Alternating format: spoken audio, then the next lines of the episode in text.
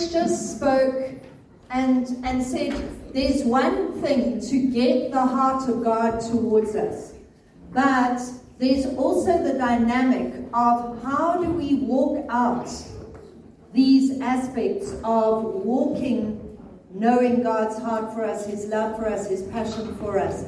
How do we walk out of spaces of guilt and shame and also um, and dealing with those things in our everyday life? Because a lot of us can look wonderfully glowing on the outside and fabulous. Yeah.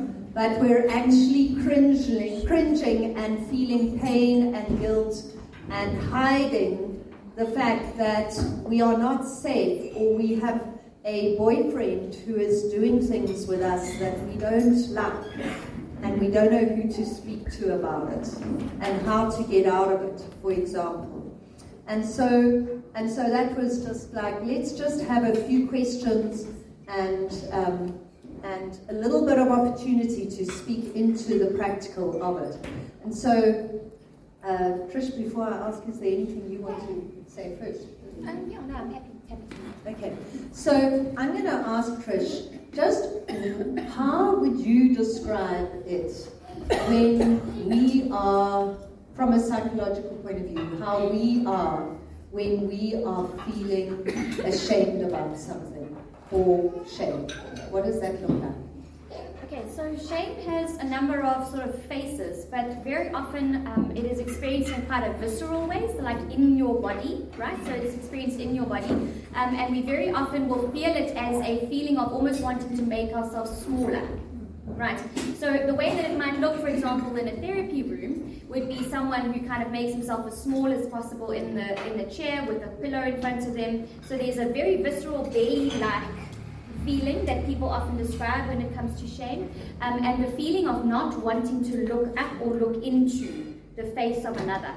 Okay, so a place where you might feel exposed. So if you imagine um, um, coming face to face with something that is not nice to look at, it's almost like you kind of shy your face away from it. And so there's a feeling in, in, in the in the therapeutic space of the person almost like like wanting to pull away, but also not make eye contact, not not feel like you can look another person in the face. So it's a very isolating emotion. Um, and that is why it is so difficult, is because when we feel ashamed, we tend to be alone. You know, we tend to isolate ourselves. Um, and so one will generally feel it as a deep, like, like visceral feeling. You might also feel a sense of unworthiness. It does also have links to obviously depression, to hopelessness. Um, all those things are probably kind of birthed out of that same place. Yeah. But it, often people will describe shame as, as first in their bodies. Um, so yeah, does that answer? Yeah. Uh, how would you differentiate between shame and guilt? All right, so like we said earlier, guilt is, a, is feeling bad for doing, right? So it's normally something that we've done, an action we've taken, a behavior, a thought, but it's usually got an, a discernible origin.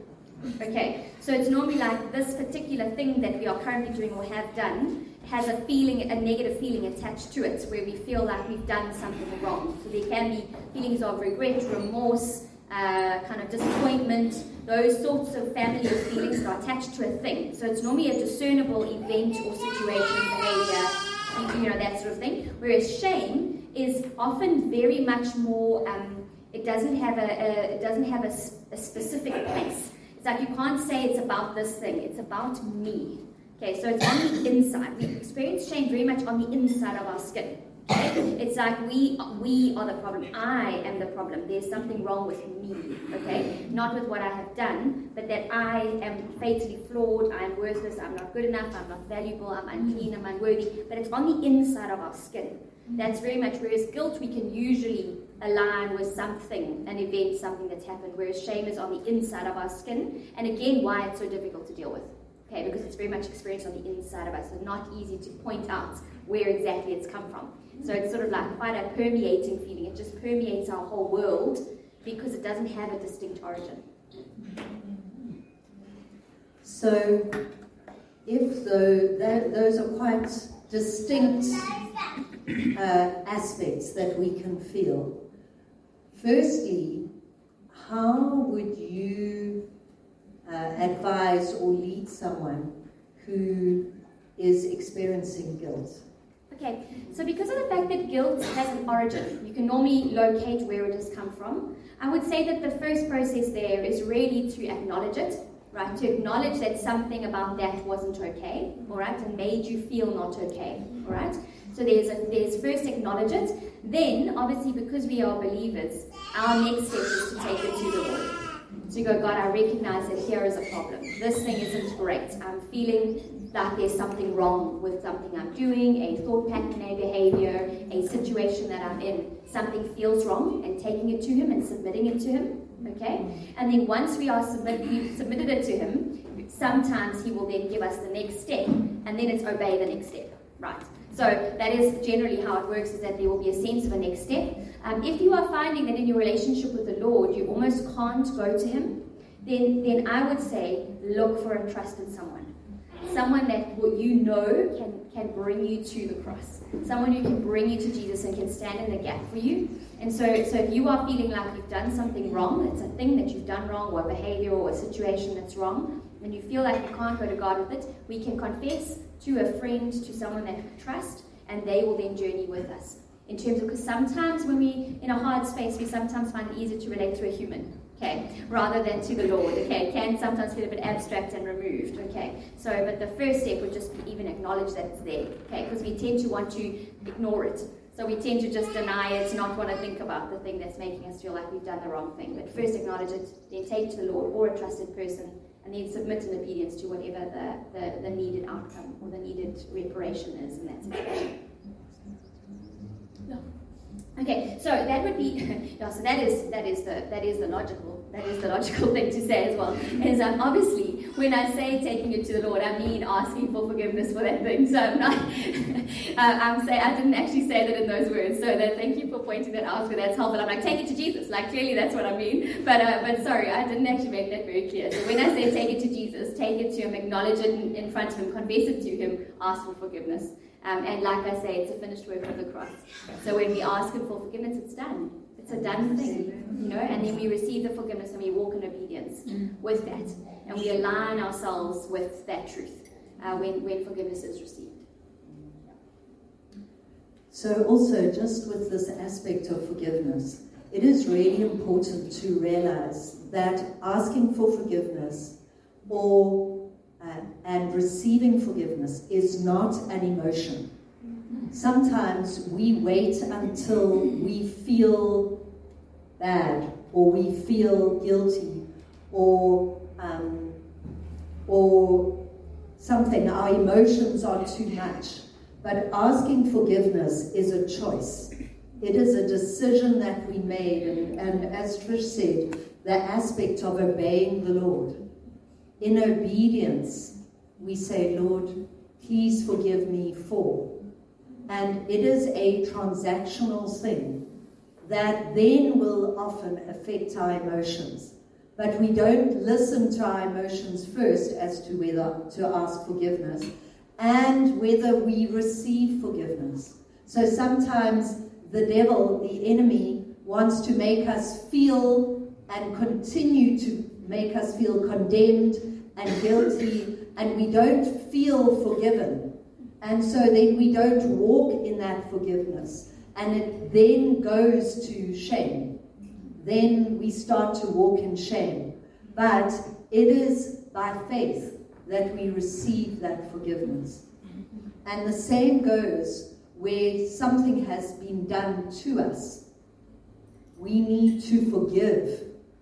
We need to forgive that person and give it to God and release them. And again, forgiving them. And, so, and we can feel guilt because of something that someone else has done to us. And it's not something we have done. Mm. Although the enemy will often come and put it on you and make you believe that you are guilty, that you asked for this abuse to happen to you, that you put yourself in the place that you suggested it. And often, when someone experiences guilt, that is what the perpetrator will put on us. Uh, and and yet, that is not the truth. And as you forgive the other person. It is a choice to forgive them. You may not feel like it at all. But as you release forgiveness, you are the one that's set free. Yes. You are the one that is set free as you forgive them. They are doing their merry business, but you are bound by bitterness and anger and resentment. And as you forgive them, you are the one that is set free. As they are released, they are released in the spirit realm, but it impacts you first and foremost. Uh, Trish, just in terms of dealing with shame, how how then do we walk or have the Lord help us with shame? So one of the, the things with shame is that it is something that doesn't want, it makes us not want to look upon it. Okay, so we turn away, we turn our faces away. So, one of the things that we recommend as a starting point when you're dealing with shame is to actually just be curious about it. So, just to open the possibility, I wonder why I'm feeling this feeling of shame. So, we just start to even open up the possibility of engaging with this feeling, right? Because a lot of the power of shame is in the fact that it is in darkness. It's the fact that it keeps us isolated and in darkness. And so, in opening our minds to just look at it curiosity, like with curiosity, so just to kind of go, I wonder why I'm feeling this way. Okay, it just opens the possibility of us having a conversation about this particular thing. Okay, and starting to explore it. But very often it looks very big from the outside. And so we actually almost can't go there. And it's a little bit like um, it's a little bit like when you walk into. Now I was poop scared of the dark when I was little. Okay, I was right through until I was a nurse. And then when I was doing night shift, I finally wasn't scared of the dark anymore because I had to do night shift and learn how to live at night time. Okay? So, so but, but I remember the feeling when I walked into the room, there was this feeling of like there was so big an unknown thing in the dark, okay, that I didn't know what to do and I was terrified. And shame is a bit like that. It's this very big feeling that's in the dark, and it's so big you don't really know its parameters. You don't know how big it is, how fierce it is, how terrible it is, how dangerous it is, okay? And so, what we really want to do is just kind of switch the lights on and kind of go, well, let's look at it and see, let's think about it. Let's look at it, let's see what it's about. And very often, when you've done that, all of a sudden it doesn't look quite so scary anymore. Okay, so that is really the first step, is kind of just looking at it curiously, right? Then, in, in, in our case as believers, in terms of the context of what we've spoken, spoken about, then there is the walking out what we know to be true. Okay? And that is that my shame does not have to separate me from the Father. Yeah. Okay? And that is now a walking step by step obedience thing. Okay? And it is hard. It is hard to do that. Okay? And one of the ways that we work through that is that we talk about the fact that shame dies when stories are told in safe places. Okay? And so tell your story to your God. Tell your story to someone. Okay? And that when we start to tell the story, it's like that light switch going on and it becomes a little bit less scary, a little bit less overwhelming, and we start to be able to work with it in a tangible way. When we keep it in the dark and when we keep it isolated from us and separate from us because it's too frightening, we can't work with it in a tangible way. It just has a lot of power. Okay? And so that is what we are looking at doing there. So it's it's obviously first look at it curiously, start to peek into the room, start asking the question about it. Then we want to flick on some lights Okay? And we want to talk to Jesus about it, talk to people about it, talk to someone. And you'll realize that as you do that, the power starts to dissipate. Okay? And very often people will talk about the fact that sin that has held them in a place of deep, deep shame, as soon as it's disclosed, this thing just lifts. And I think it's a spiritual transaction. And we have to trust that. We have to trust that when we confess something, that He is faithful and He removes that thing from us. Okay? And as He removes that sin, and as He removes the consequence of that sin, that shame can start to just go, and it can, we can breathe. Okay? And so there's also an obedience aspect there to the right. You've told me I'm forgiven. You've told me that there is no shame.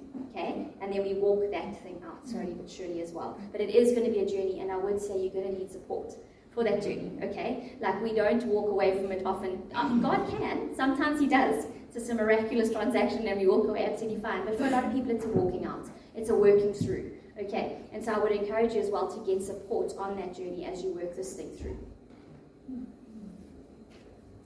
So I think that one of the key elements is walking in community or walking with someone And it's by no accident that God puts us into spiritual family, into communities where we can walk together with similar values that offer that safety, offer those, those spaces of, um, of vulnerability and safe places and uh, within, within spiritual, within spirit or the value of spiritual family where, where that is offered. Um, and, and so would encourage you, it is a risk. It is a risk to speak. But it's that switching the light on. And in, in all my years of our pastoring, it has been phenomenal how the power of something over someone's life, over my own life, as I have dared to tell someone, even like there's sometimes there's some things and I like, do I tell my husband I'm embarrassed about this thing? And as I just tell him, it's just like, what's the big deal? Mm-hmm. It doesn't hold that power to, to shame you, to make you feel guilty anymore, and to, to say, I'm going to be willing to step out and to do that. Um, Trish, just, just how does it look to be someone who others, another person could look at and say, I feel like they're a safe person? What does that look like? Okay, so I always say to my team when I'm training up our counselors when they come through this sort of training and stuff, is that the safest person I can put in a room as a counselor is a person who knows themselves. Mm-hmm. Okay? I don't need you to be a certain type of person. I need you to be a person who knows yourself. Okay? Because when you know yourself, you are not a victim of your own blind spots and triggers and biases and prejudices, which will come to visit and come to roost in a relationship, right? And so I would say that the most important journey that you can go on, if you have a heart to be a safe place for people, is to really go to God and go, Lord, help me know myself better. Help me to bring these areas of my life under submission. Help me to work through my stuff successfully so that when someone comes here, I'm not a triggered person. Okay? I'm not a reactive person. Okay? And very often we tend to be reactive and triggered because there are things that we are, have undealt with, and we look at people through the lens of our own pain, yeah. our own suffering, our own wounds, okay, our own upbringing, the way in which we've been raised, okay. And so we need to really start to take those lenses off, and we need to start recognizing what lenses we're wearing, okay, in the first place and start to actually really get to know ourselves better because that makes us safe people. Okay? So safe people are generally people who know each other well. So that's the one thing. The other thing is I would rec- I would recommend that you go and you say to the Lord, and I would say take take a week or two and just be like, God, I want you to teach me grace. Hmm. Yeah. I want you to teach me what grace looks like. Because if I understand and know what grace feels like, I can extend it. And I can extend it well okay? But I have got to know what grace looks like and feels like, okay? I have to have accepted grace. I have to have accepted forgiveness. I have to have accepted His sacrifice on my behalf and recognize that, but for the grace of God go I. Mm. Right? Okay? Because as soon as I recognize how, how very, very, very human I am and how very, very much I need grace, there is very little another person can say to me that seems that bad. Okay, all right. So I would say that's a really important one. So firstly, get to know yourself. Secondly, start to look at, at, at, at understanding grace really, really well. So those are the two kind of key things I would say as a starting point. It's really good. I, I, I think I think that part of knowing yourself is also looking at your context within which you live and your lenses, let's say our lenses, how we look at our world. What, is, what are your lenses around your culture? included in that. So, in some of our cultures, like my English culture, it is taboo to show emotion. It's taboo generally to, um, to confess to weakness and to be weak. And so, how do I, as an English person, how do I perceive when someone's coming and being weak in front of me? In some of our cultures, there is an aspect that I, my family, my parents are not meant to know anything about relationships with the opposite sex until I come to them with the Lobola negotiations. And so I can't go to my mother where I'm battling with an unhealthy relationship with a boy. In fact, I can't go to any mother figures in my life because I'm not meant to speak to mothers and fathers about relationships. And is that God's heart for you that you wrestle that alone? So, looking at it, looking at knowing yourself, knowing your culture, saying that is not how God has spoken to me. That God has put mothers around me.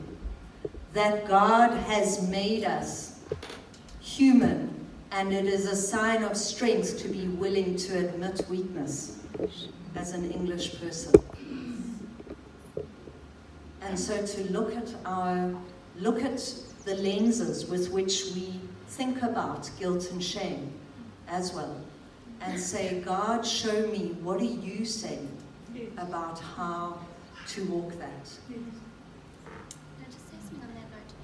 Something that I've, I've, I've really felt over the past couple of months in particular is just the sense of like, for us as believers, like God has called us to be cycle breakers. Yeah. He's called us to be like like norm shifters. Like we we need to acknowledge and it talks about the fact that we're ambassadors of Christ.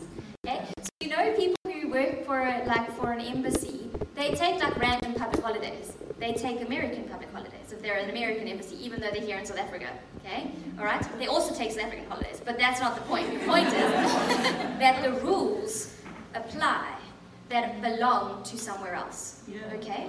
And we we are kingdom citizens. That means the rules by which we live as believers are His rules, they're kingdom rules. And that means that for every single one of us, there's a cycle breaking mandate over our lives and a norm shifting call for us as believers. And if you look at Jesus, he was revolutionary. Like he was, really was, you know, like, and all of his followers also were, you know. And so for us, even though kind of Christianity has had its kind of been like the, the dominant religion for such a long time. For those of us who are submitted and have made Him Lord over our lives, like we've got to live by kingdom rules, shift systems, shift norms, shift cycles, break those cycles, decide that they stop with us. Okay? And I do these talks, and I've had a number of African families say to me, but this is not our way. We can't talk to our children about these things. And my answer to them is like, but they're God's children. and that means that we, and it's the same, British families struggle to have conversations with their kids about tough stuff, right? Okay? Same, same. And they can be like, oh no, we don't talk about that. It's not, it's not, it's not appropriate. All right? Okay, same. Shift. Shift. Because why? Because they're God's kids. You know? And we parent them and shepherd them accordingly. And we break the cycles that we've been born into because we are born again into the kingdom of heaven with those rules. Thank you so much. Thanks, Lafat. Um, I uh, just a little comment, Trish, that Trish is saying here that um, is is reminding me of something she said. Trish, just uh, the aspect of that when how when we have been parented, where our parents have used guilt and shame as their tools to make you obey them.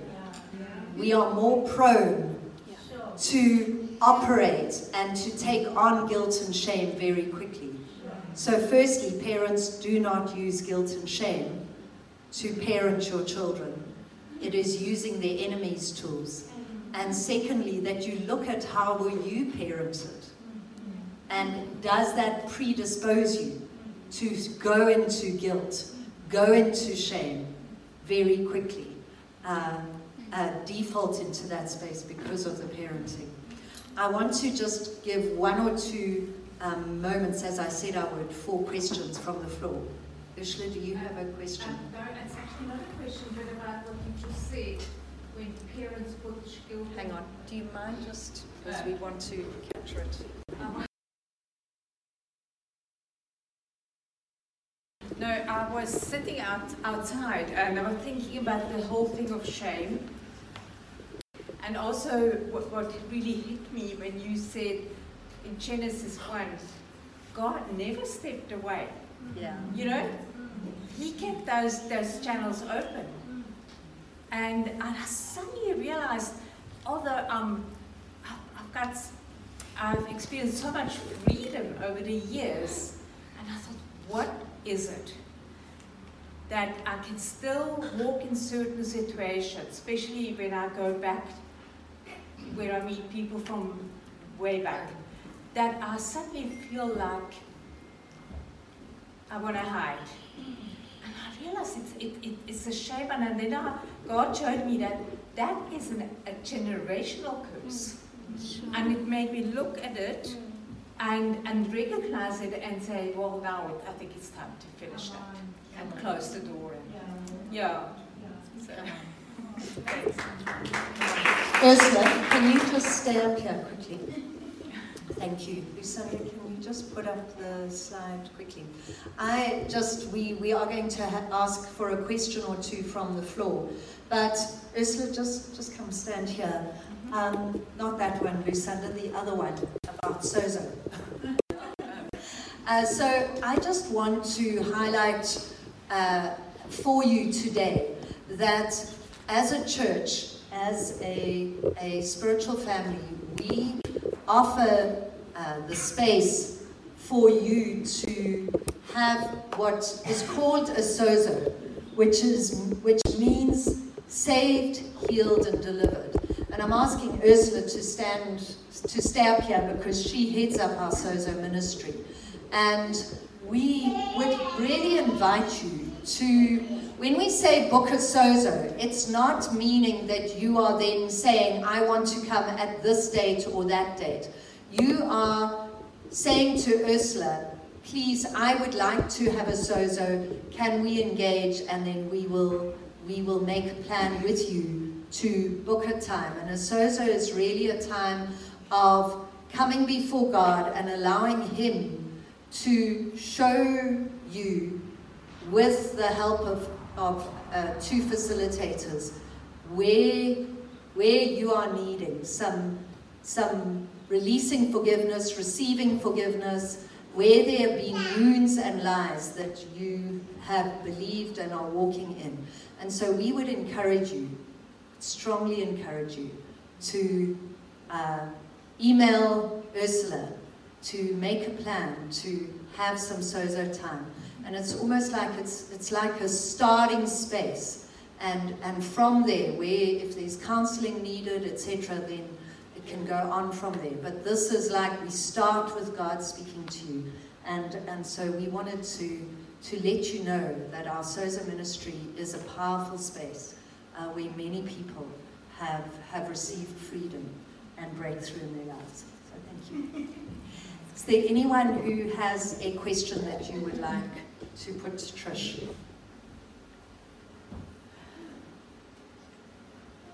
Once?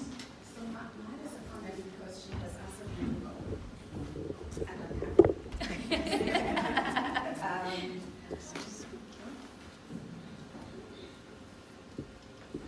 there are many households where shame is a virtue. Shame is how you show that you're a good person. Shame is how you show that you respect your family. And you're actually told, I'm not going And then when you want to reveal this shame, you start feeling guilty. When you start when you want to start addressing certain things, you start feeling guilty. And because you start feeling guilty, you feel like it's wrong. Because you've been conditioned to think that shame is not only okay, but it's the right thing to do.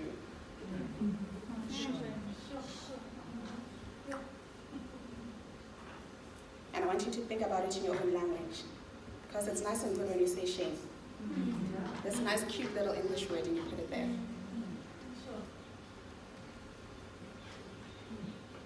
And then there comes all these overwhelming feelings because it's huge, it's outside of you. You start feeling helpless in the midst of it. Right?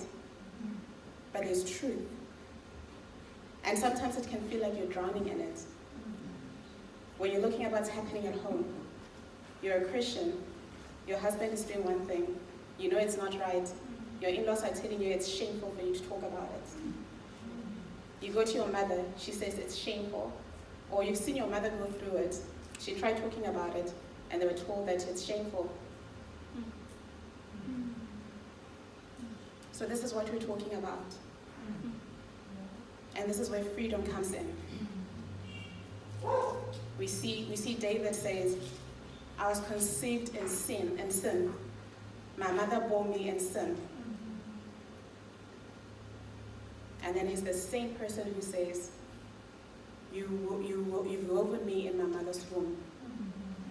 I'm fearfully and wonderfully made. So this shame doesn't define who you are. And this is why we need, and we're talking about gaining this freedom, knowing that you are loved. You are accepted. Remember the stuff that um, Trish started with? That's the truth you need to be living in. So when you talk about sozo, it is actually a tool to help us know what truth is and walk in that freedom. And here's the funny thing about shame and guilt. You know there's something wrong, but you feel helpless to get out of it. So if you're living in this constant tension, the one day you're like, I'm going to do it, I'm going to tell him, or I'm going to tell Pastor Jenny, or I'm going to tell Oni. You look at Oni you're like, hey, is she going to understand?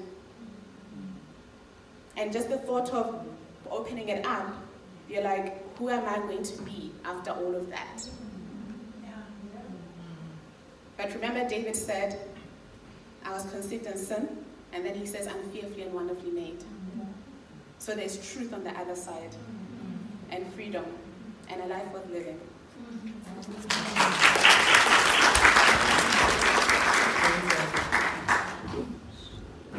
There anyone else who'd like, has a question?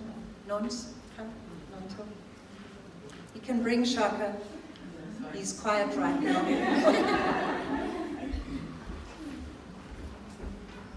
it's beautiful.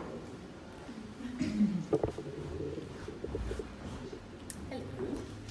I know I've been a little bit in and out, but I was catching most of the points.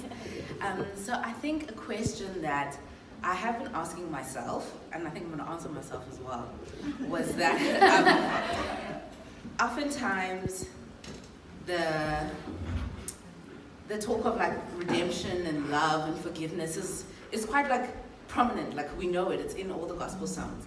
But one of the things that we don't really talk about is kind of like the consequences of sin.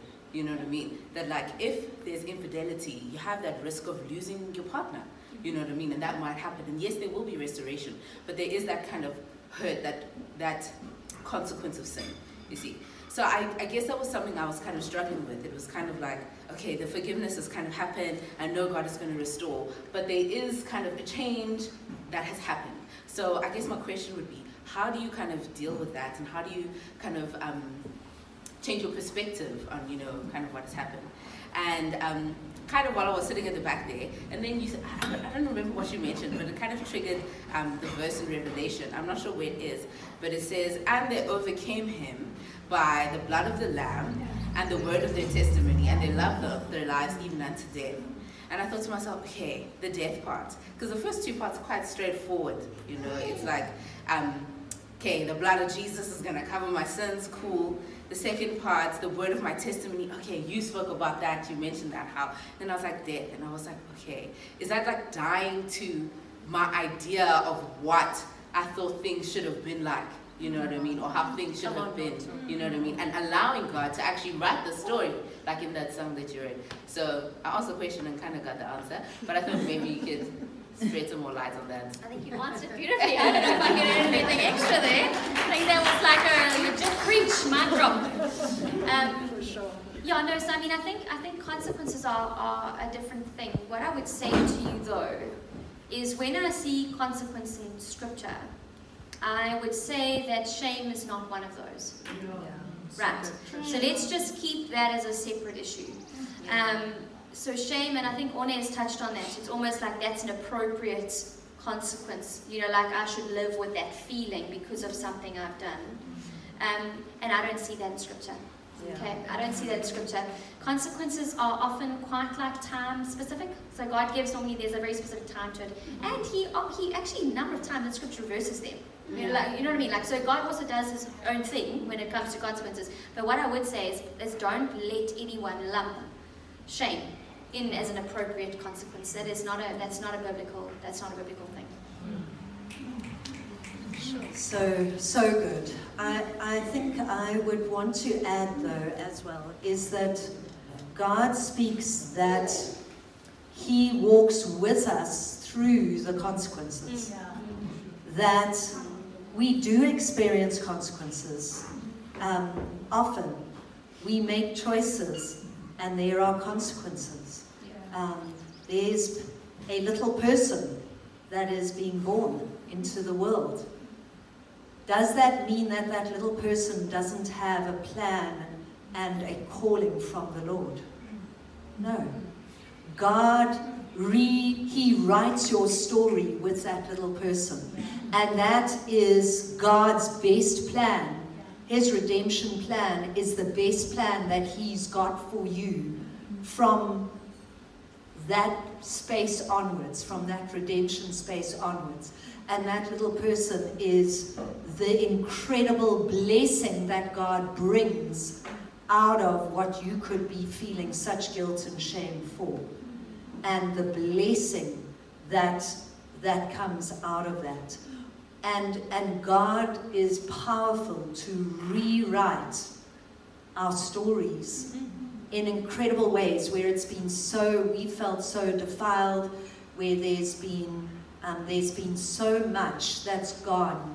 Um, I, and, and God brings just such life out of that. Um, and, and there are numerous stories of, of how God has done that. Um, I'm, I'm thinking of, of a woman who is who, who often is on the YouVersion story of the day. Um, I don't know if you do you, you know about the YouVersion Bible app, and there's the story of the day. There's one of the ladies that speak there, and she has she is an, a very powerful speaker. She is a minister today, a powerful speaker. She speaks with such authority into brokenness in life, and I haven't even heard a lot a lot from her. But her story is that she was so abused as a child. She was locked in a cupboard for most of her childhood. Sure. And the pain and the difficulty of what she's gone through and the consequences that came from that. But yet, how God has redeemed her life. And that was something that was done to her by a mother who was ment- uh, very mentally unstable. But yet, today, she is a minister of the gospel. She brings life and light to people who have experienced abuse in a way that other people can't because she was able, has been able to walk free of um, the anger and the hatred and all the stuff that, that she must have felt um, from what she experienced as, as a child. And that is our God. He is an incredible redeemer. Okay, I, I am thinking that we perhaps are, have, have done what we need to do. I'm, I'm not sure about yes, if, if someone would like to ask. I'm, I'm wonder, so what I'm saying is, is that we maybe don't chat in our small groups any further unless you would like to.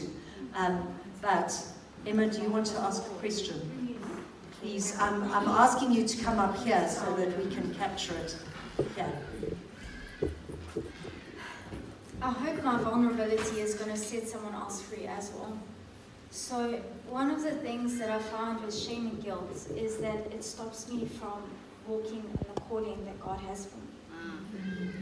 And every time I go higher and higher with Him, it's like my past comes back and reminds me, this is who you are, or tries to remind me, this is who you are. And then I want to quit. So, how do you shoot that down?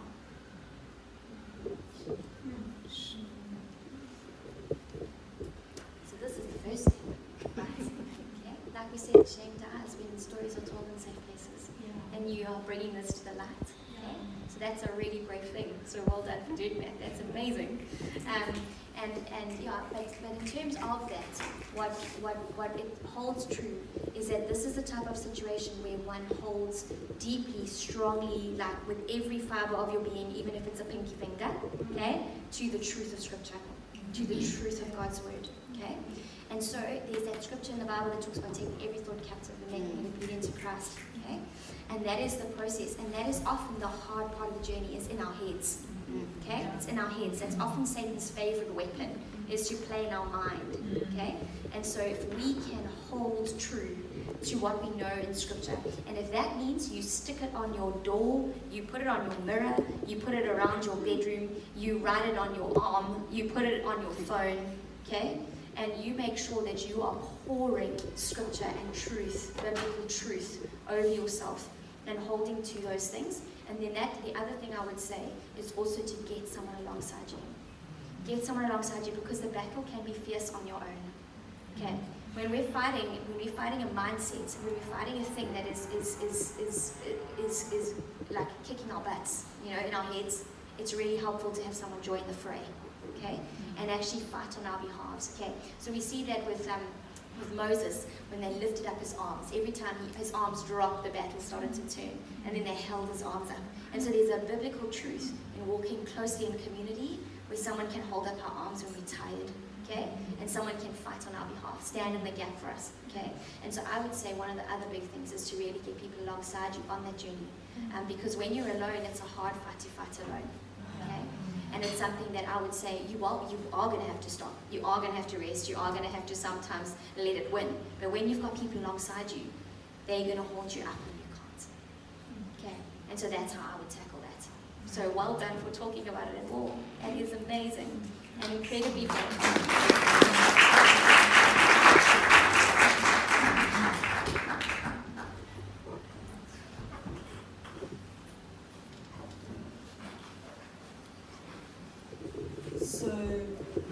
Ladies were talking about forgiveness earlier, and it's a choice that we make. That's quite clear in my mind. But what do you say to people that come to you when they say, But I've forgiven them? And this issue keeps on rearing its head, and then do I forgive them again? Or do I bless them? Or, you know, the, these questions I think are very real, and I know that sometimes in a sozo situation it talks about it, but what is the actual art working practically to walk out, or do you just remind yourself, I've done this? You know, one of the things that I've done is to speak blessing over that person so that I don't hold them. But I'm just interested from a psychological point of view. Sure. Thank you. Okay, so I, I think one of the most helpful explanations I've heard around this particular issue is really around looking at it as biblical forgiveness, right, which is commanded in Scripture. Okay, and and the best definition I've heard of that is treating someone as as valuable and valued and giving up the right for revenge. Mm-hmm. Right? So that's a biblical definition of forgiveness. But the, and that is something that we do in obedience to God, okay? But then there is emotional forgiveness. Okay? So yeah, and that's on the inside of our skin. And the reason we do that journey is because for our own good. Okay, that is because God wants us to be free on the inside because it's harmful to us. You've heard that saying where they say, like, unforgiveness is like swallowing poison and hoping the other person will die. Okay? Um, and so essentially, that's what that emotional forgiveness process is. It happens on the inside of our skin.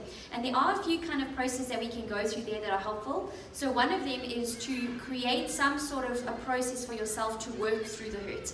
So that can look like writing a letter, it can look like journaling, it can look like a painting, it can look like um, making some sort of like you cut out words and stick them on a page, whatever, but some sort of a way of telling the story, putting the story out into the world, so processing the story, okay, and the, the, the what led to the hurt and what led to the situation, okay, and then sometimes there is a sort of a um, a memorial process that we need to do, okay?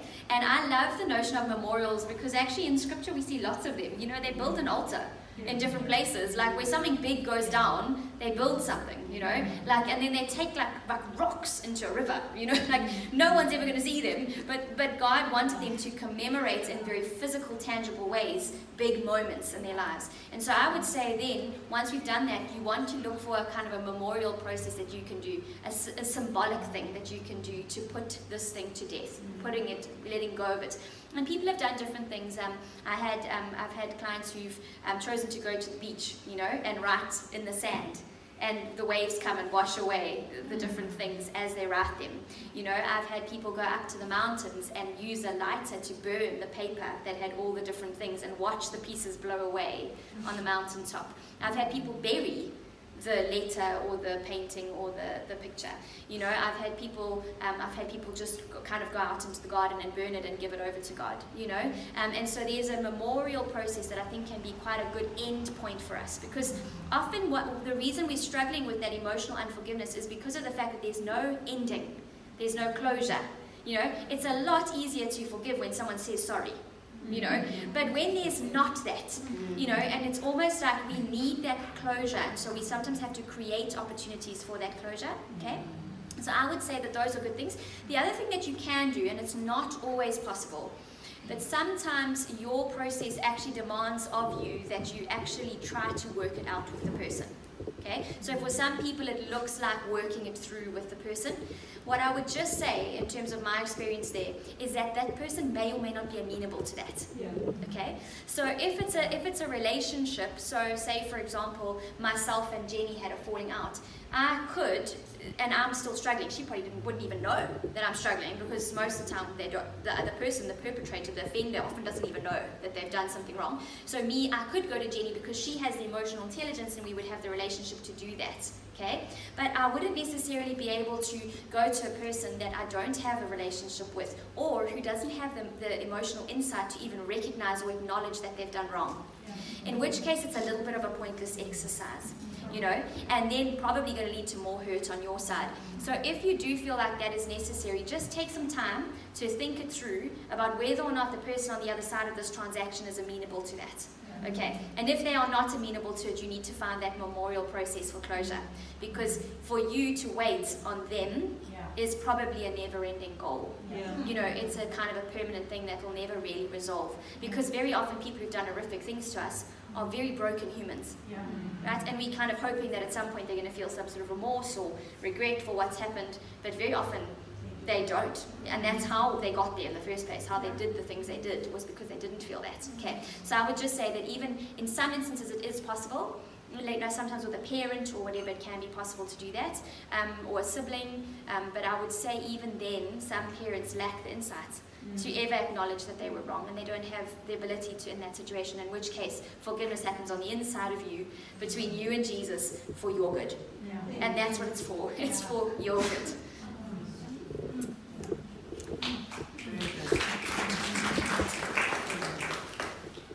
Um, sorry, I was. Talks, were you not sure? Um,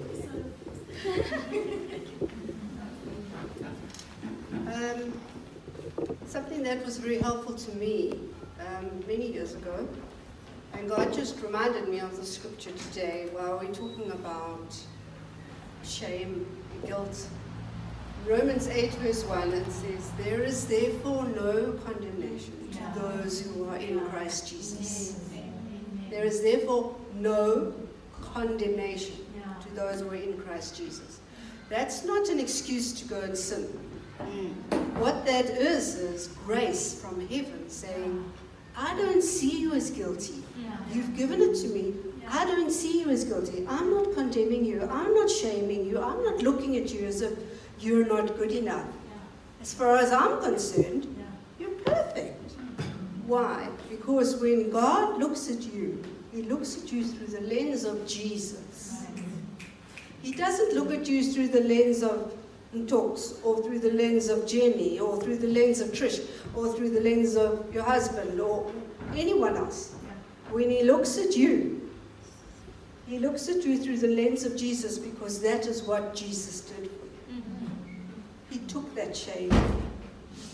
On the cross, He took that shame. And even if the shame has happened after you've accepted Jesus and after you whatever, whatever, and you're still being, you're still being, the enemy's still bringing that shame to remind you, there is no condemnation to those who are in Jesus. Are you in Jesus as God's child? Yes. Therefore, don't accept that condemnation.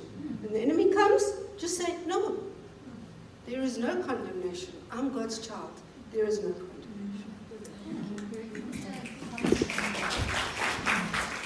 There's a really, really um, kind of very kind of real but very helpful analogy that I often use for people when it comes to this type of thing.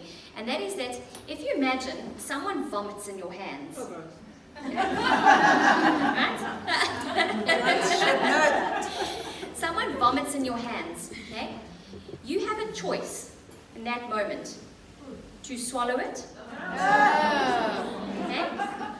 Or to chuck it because it's not yours. Okay? Right? And in this situation, it's very much the same. When Satan vomits Come on. in your hands, Come on. you can swallow it, you can identify with it, take it as your own, take it in, or you can go, that's not mine. Okay? And,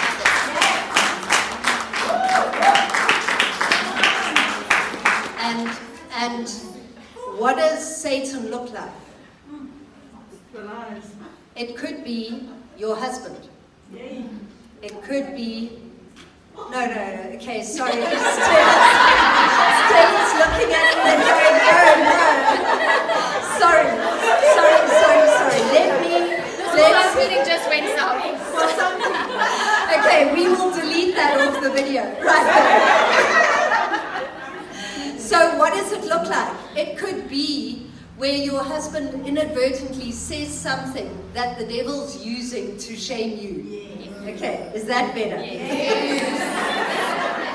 so it is not your husband, but it the enemy, the devil will he can come and bring thoughts to your mind, but it can come through well-meaning friends. It could come through um, a, a, a, a parent um, who is speaking stuff and they're vomiting in your hand. Or the devil, the enemy, is vomiting in your hand.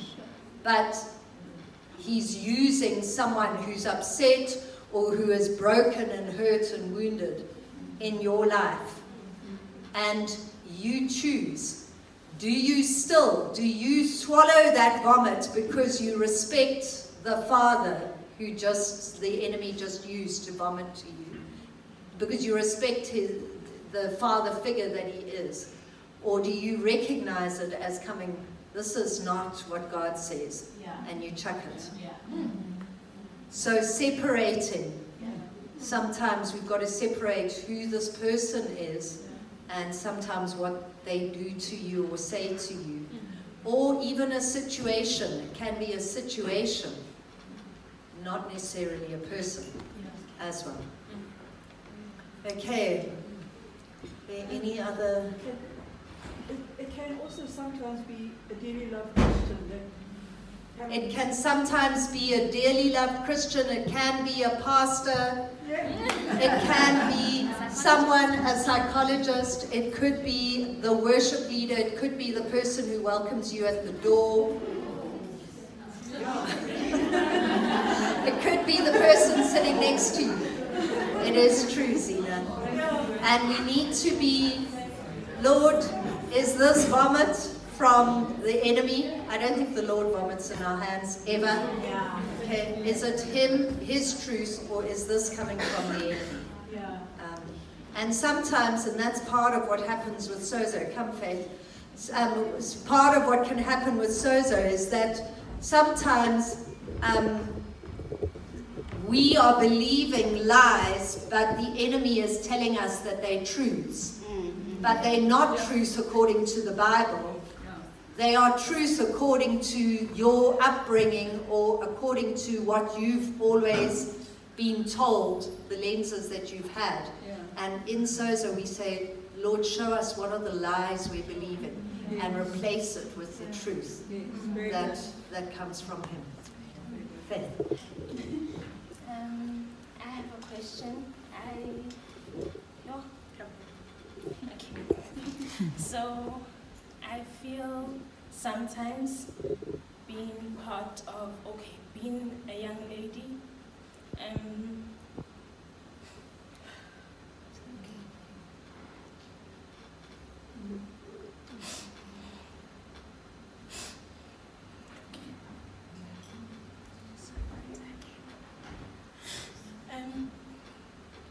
leaving home, well, coming to a new province, you know, being in school, um, there are always these underlying struggles that you face as a young woman trying to, you know, figure out your own life, um, learning how to be an adult, you know, and you, you, you find yourself looking for comfort in things that you know um, aren't modeling or per se representing Christ because of all these underlying things that you have to go through in secret, trying to, you know, um, figure yourself out as a young woman, trying to study, make it work, and you find yourself, um, yeah, finding comfort. So I just wanted to ask how, how, how, how do we, how do you become or live amongst the world where you know you're young, you're vibrant, and there's so many young people doing so many things, and not feel influenced, left behind, um, or um, boring in some sort. I, I don't know how to explain it, but how do you say, Lord, I stand for you, um, regardless, regardless of all these things going on around me, regardless of me seeing these young people going out there living their lives, how do I stand firm in God and say, Lord, I, I can see it, but I'm not going to fall for these temptations. I'm not going to find comfort in these things. I'm not going to let these certain things distract me because I found myself struggling a lot, you know, reaching out to God, but seeing that your life, it's a lot. And you know, you're gonna go and do this and go and, and you know it might not be the right thing to do, but it's just you just find yourself gravitating because it's easier and it be, because it feels better. You know, sometimes it feels better than kneeling down on your knees and praying. Sometimes it feels better than dragging your Bible and, and reading it and letting God speak to you. You know, because you find so much, it's easier and it's more comfortable. So I just wanted to ask how do you go about being a young woman in such a world? How do you go about being a young Christian woman and standing firm for God when there's so much going on, especially in varsity environments and other school environments, for example?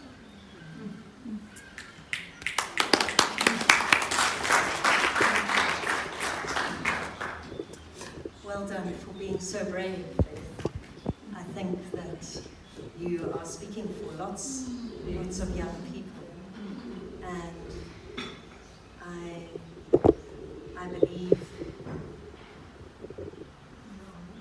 there are several aspects, but first of all, just holding daily yourself to Jesus and walking walking and reminding yourself every day it's not just a temptation that students at varsity Yeah. or school experience, but all of us every day, the enemy wants to pull us away from walking and holding on to Jesus and the things that He shows us. And if we we have to choose, do we read and follow, read our Bible and have our convictions strengthened and built, or do we not? And as we choose, each day is a victory that we choose to strengthen our convictions rather than just let it go and be more vulnerable to the, the lies or the whispers of come join us. You're boring, you're less. But if we can go to our King and allow him to tell us that we are precious to him, that we are protected by him, and we let him be the, the one that's whispering in our ears the strongest, then it makes it easier to say no to the other whispers, the other voices that are coming. And then also just that you walk together and in spiritual family, that you be with other like minded people who you can go and do fun things with, who you can talk to, who you can go to their room with, that you are, you make choices to be alone or to say, I'm going to stand with and push into that. And as you decide to, to build relationship, to value the relationships, and and I know quite a lot that I'm speaking to someone who's already made those choices. You already walk that way. Faith. I, I know. But there are quite a lot that don't. And you are speaking for them as well.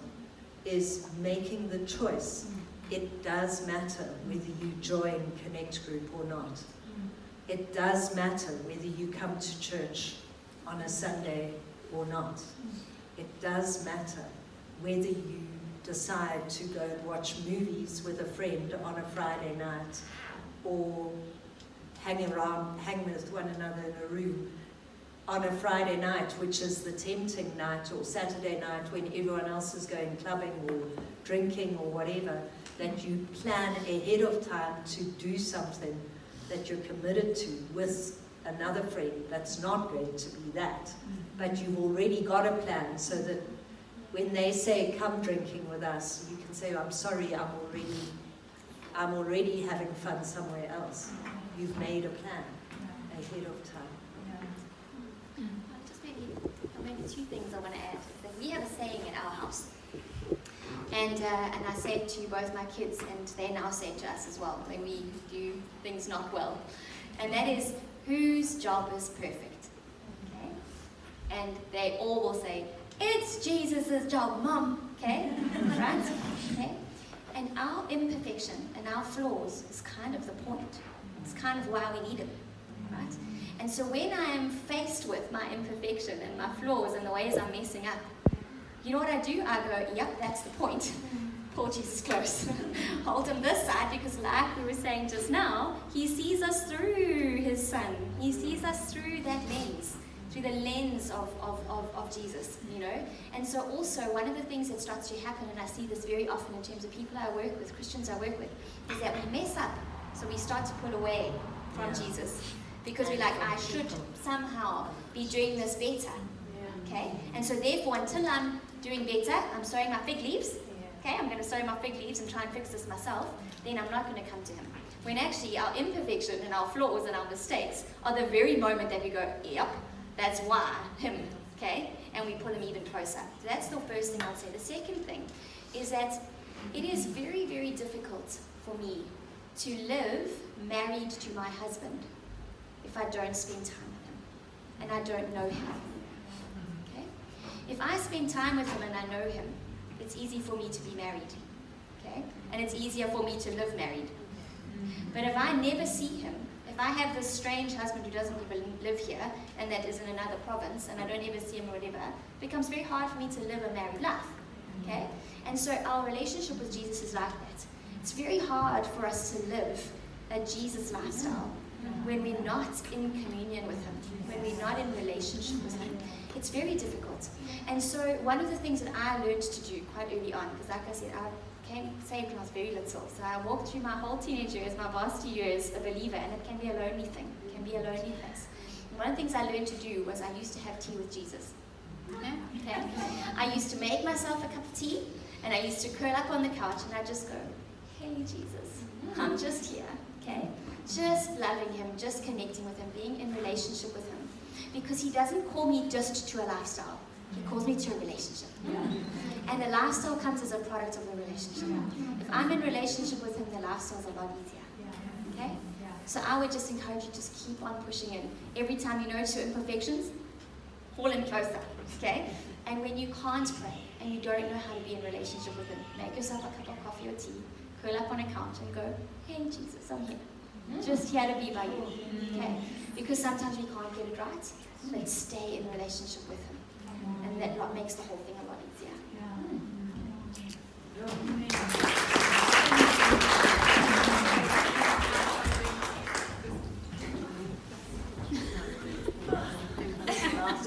Sorry, I just wanted to add, just in line to that question, just having come out of the varsity space, um, is just we speak a lot about boundaries when it comes to relationships, but also when it comes to being in the world and not of the world, we also need boundaries there. And I think if you have decided when you're strong, when you're feeling strong, these are my boundaries and these are absolute non-negotiables. This, these are places I'm not going to go. These are things I'm not going to do.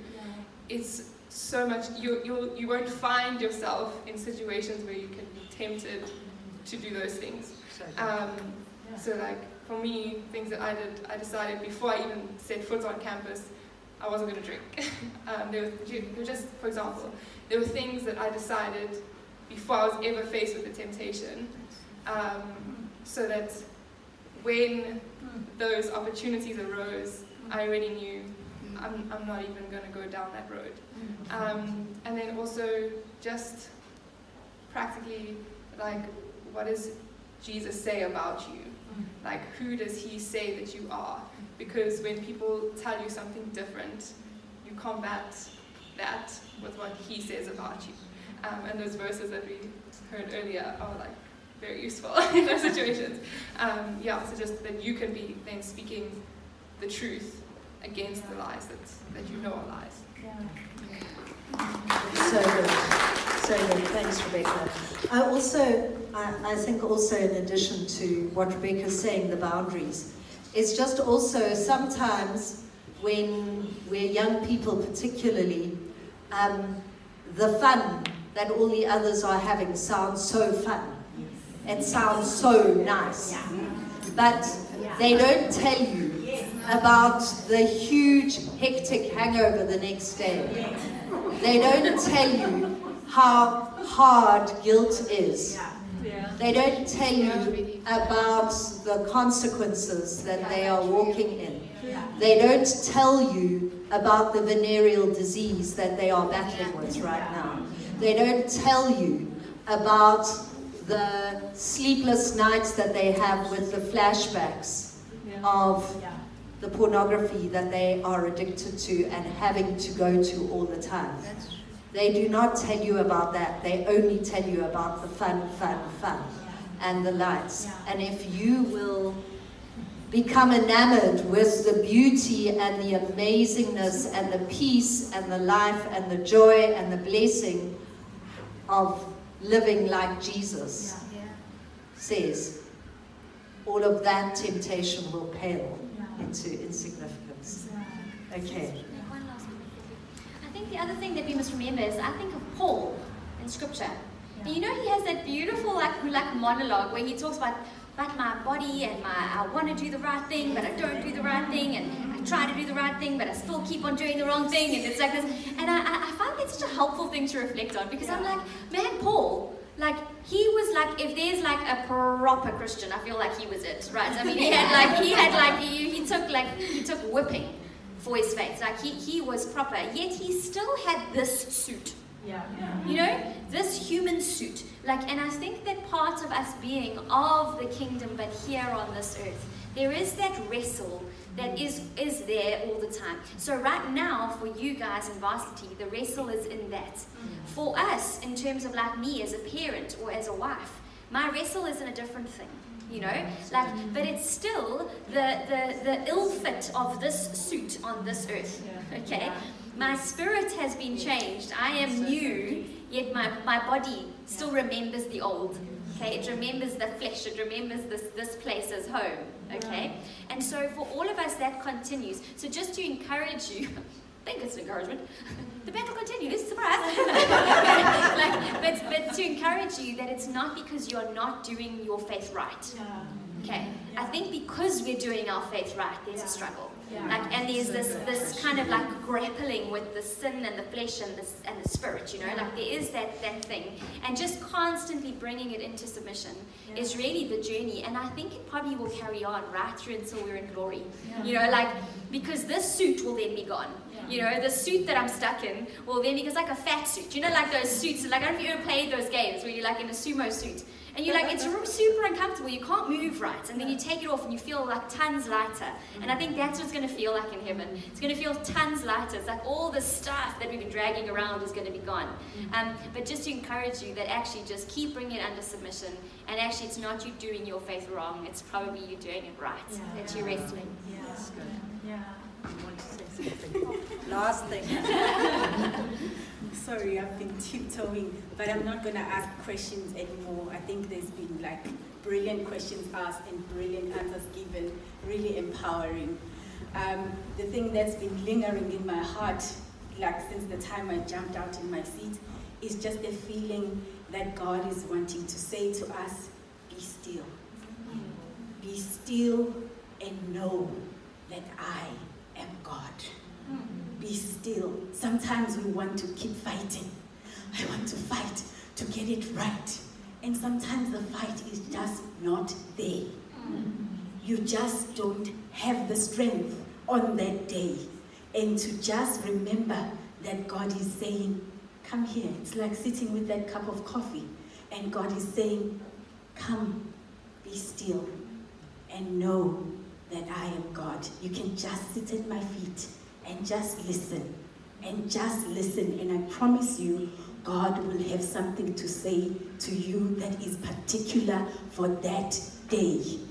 And it will strengthen you for the next day, for the next month, for the next five years. And He's always there. Father, Son, and Holy Ghost. All three of them always collaborating. Amen. Amen. Amen. I, I want us to, I'm going to close in a moment, but I'm not closing. Uh, so when I say I'm not closing, we have on our, um, our, our plan uh, a moment of ministry, moments of ministry. And we are opening up this space here. Um, if you, for, for prayer, if you would like someone to stand with you, and we have gone way longer with this than we thought we would. we, yeah.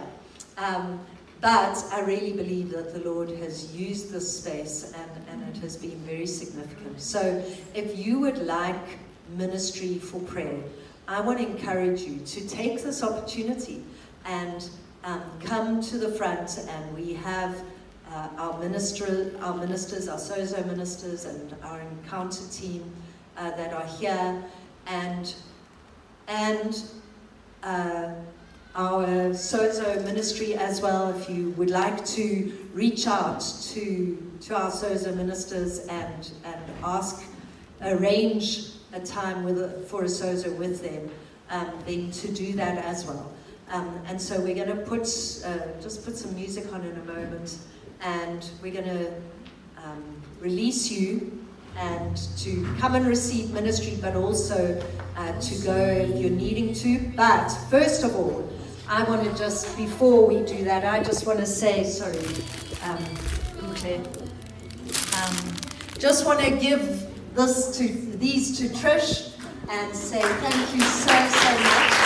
Um, for, for being here with us this afternoon. Um, it's just really a, a fantastic, been a fantastic time. Um, I'm getting indicators from the back. Do you want to come and say, Amu?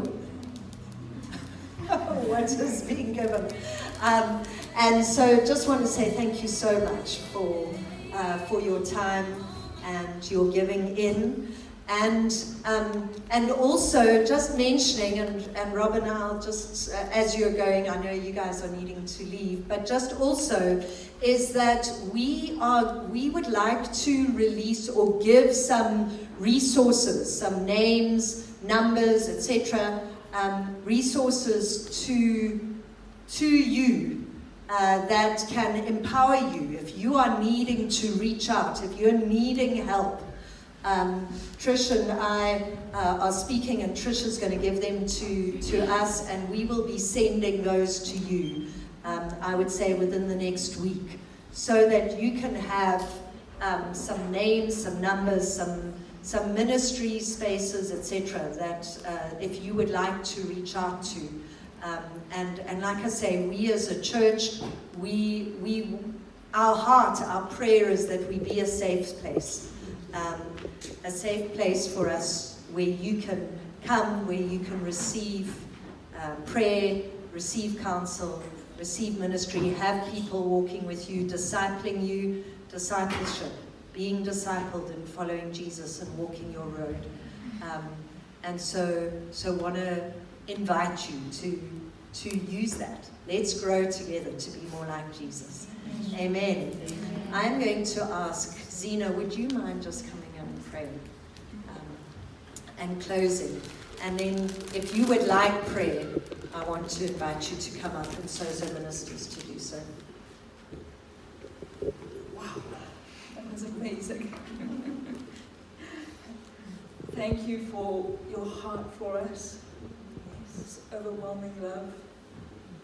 Thank you for being willing to listen in safe places. And, and we just give you so much adoration right now. We thank you for um, the work that you started in all of our hearts today. We just honor you for, for meeting us where we are at. You're always here, but it's just and it's it's so good to to have the connection and the openness that we can share with one these deep heart issues. And Lord, I just pray for each of us as we go separate ways that you would protect us on our journeys, um, our way to our homes, as well as the journey that we are on with you and with each other. Amen. Um, I'd also like to pray that um, unspoken in this place and that nothing will drop away. Any of those portions that we have received in our hearts and minds, and that we'd all be protected and nothing would steal in. And hmm. everything would be protected, and that bubble wrap would come and wrap our hearts and minds. In Jesus' name. Amen. And and just um, the thing that Amu was was signaling to me so strongly is that our amazing campus students are wanting to go to their campus conference, and they are raising funds to be able to do so by selling pre-loved clothes, and they have them set out down below in our at our on our prayer square and so they are saying, please come and have a look, come and support them. And um, I looked out the window a bit earlier and I was like, oh, there's some really nice clothes down there. Um, so please go and have a quick look. I know it's late already, but, um, but go and, and support them with that. Okay, bless you. Uh, come up if you'd like prayer.